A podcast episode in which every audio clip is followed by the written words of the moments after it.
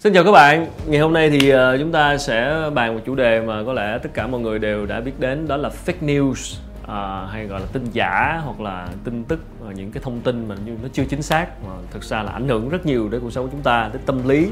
với những cái nhận thức và đặc biệt về cái với sức mạnh của mạng xã hội thì cái fake news nó càng lan truyền với cấp số nhân kinh khủng.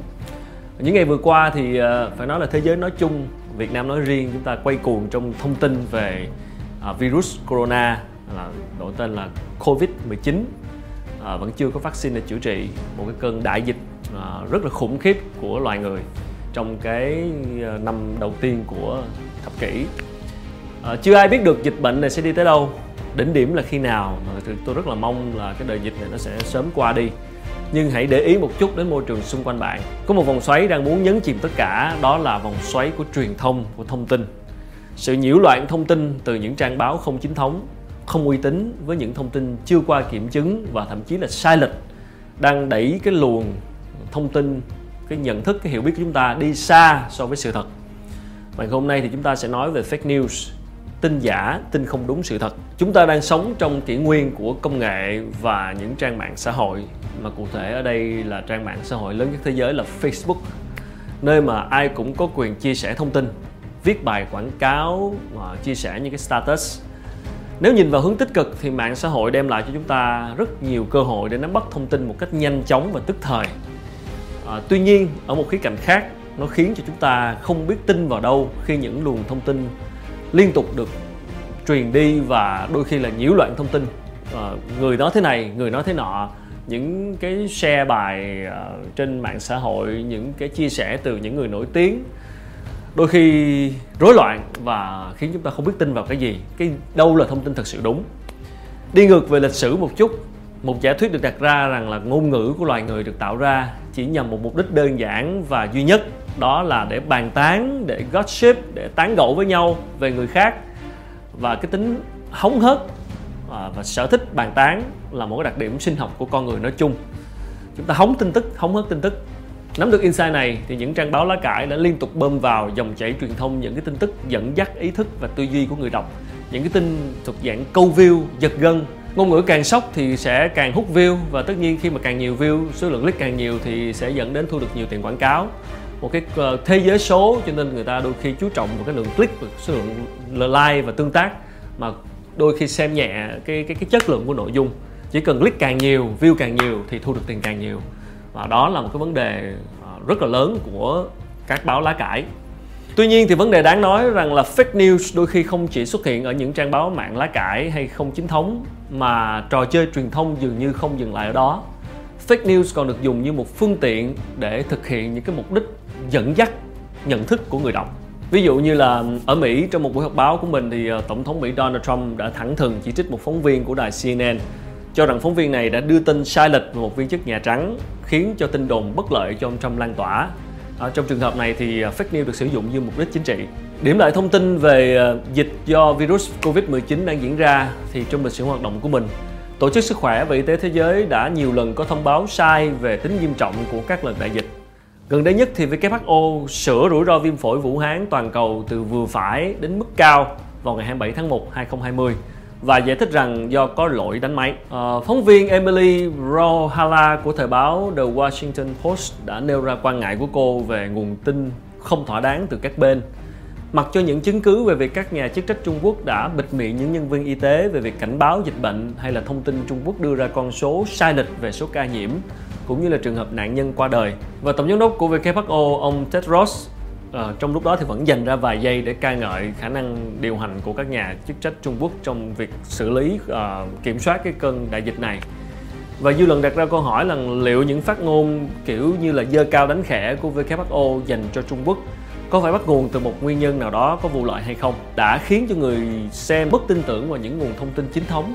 Khi mà ngay cả một tổ chức uy tín như WHO lại khiến cho những nhà báo lớn đặt câu hỏi về sự uy tín trong phát ngôn của họ đây là một vấn đề rất lớn và nhạy cảm liên quan đến nhiều vấn đề về đạo đức nghề nghiệp của người làm báo.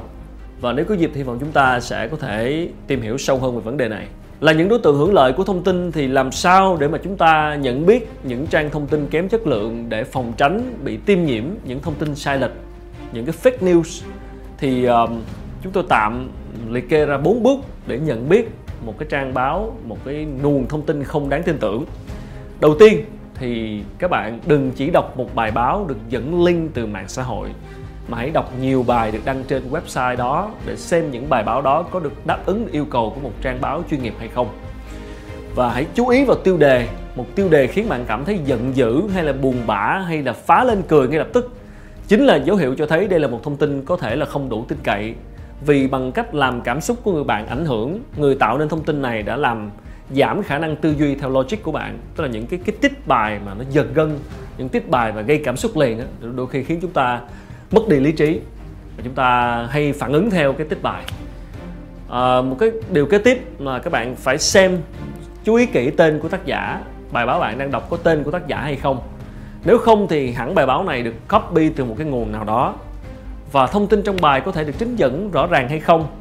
nếu bạn đọc tờ báo mà trong đó có dòng một nhà khoa học đã nói virus corona không thật sự đáng sợ thì hãy đặt ngay câu hỏi nhà khoa học đó là ai? Tới từ đâu? Những thông tin như vậy thường là những thông tin chưa được kiểm chứng và khi đọc chúng thì bạn chỉ thêm đau đầu mà thôi. Kế tiếp thì à, bản thân mỗi người chúng ta cũng cần nâng cao nhận thức và kỹ năng tư duy phản biện. À, chúng ta hay nghe đến cái từ tiếng anh là critical thinking tức là đọc một cái gì đó chúng ta cần phải suy suy nghĩ và có một cái cái uh, góc nhìn khác hoặc là tìm cách để phản biện xem cái này có thật sự đúng hay không hoặc là chứ không chỉ là tiếp nhận thông tin một cách bị động. Uh, chúng ta cần có tư duy phản biện để nhận biết được những nguồn thông tin sai lệch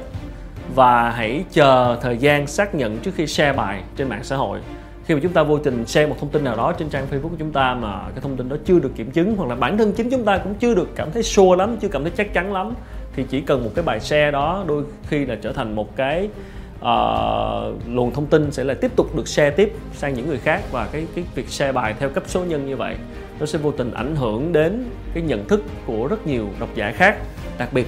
với những bạn có cái lượng follower lớn có cái lượng ờ, người đọc lớn những cái KOL những người nổi tiếng thì khi mà share bài như vậy lại càng phải cẩn trọng. Và có thể nói chuyện thêm ờ, trò chuyện thêm với những người có uy tín hoặc những người có chuyên môn uh, trò chuyện những cái cuộc offline gặp gỡ nhau để trao đổi thông tin chứ không chỉ là dựa vào thông tin của mạng xã hội. Uh, thì tự trung lại thì mình nghĩ rằng là trong cái bối cảnh sự phát triển rất nhanh và uh, rất lớn của công nghệ thông tin và đặc biệt là mạng xã hội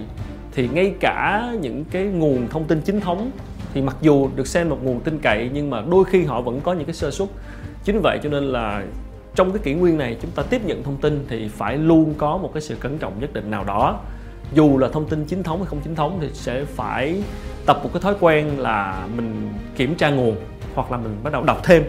Lên Google đọc thêm về thông tin đó ở những trang báo khác hoặc thậm chí là báo ở những cái tổ chức những cái quốc gia khác à, để chúng ta có thêm nhiều cái góc nhìn. À, một cái thông tin được đăng trên báo của Mỹ đôi khi có thể sẽ khác báo của Anh hoặc khác báo của Trung Quốc hoặc khác báo của Ả Rập tức là những cái nguồn tin khác nhau như vậy thì chúng ta nên có thói quen kiểm chứng. À, với việc học ngoại ngữ và khả năng tiếng Anh thì nó sẽ giúp chúng ta rất nhiều trong việc tìm hiểu thông tin. Chứ nếu mà chỉ hoàn toàn tin tưởng vào những cái nguồn chính thống không thì đôi khi vẫn có thể nhận định sai vấn đề. Thì uh, fake news uh, chúng tôi nghĩ rằng là nó là một cái sản phẩm uh, của xã hội bởi vì là chúng ta luôn hóng hớt thông tin chia sẻ rồi những nguồn tin chưa được kiểm chứng những cái thông tin theo kiểu là tin đồn lời đồn thì uh, fake news sẽ luôn có ở đó và nó sẽ luôn luôn được lan truyền mạnh mẽ do sự phát triển của mạng xã hội. Chính vì vậy mà để chúng ta có một cái nhìn tỉnh táo và uh, tránh cho tâm lý chúng ta bị tác động thì cái người đọc trong cái kỷ nguyên này sẽ phải vận động não một tí sẽ phải có một cái tư duy phản biện sẽ phải luôn nhìn nhận và cẩn trọng trước khi mà chúng ta tin hoặc là chia sẻ những cái nguồn thông tin đó. À, thì uh, hy vọng là các bạn đọc sẽ ngày càng tỉnh táo hơn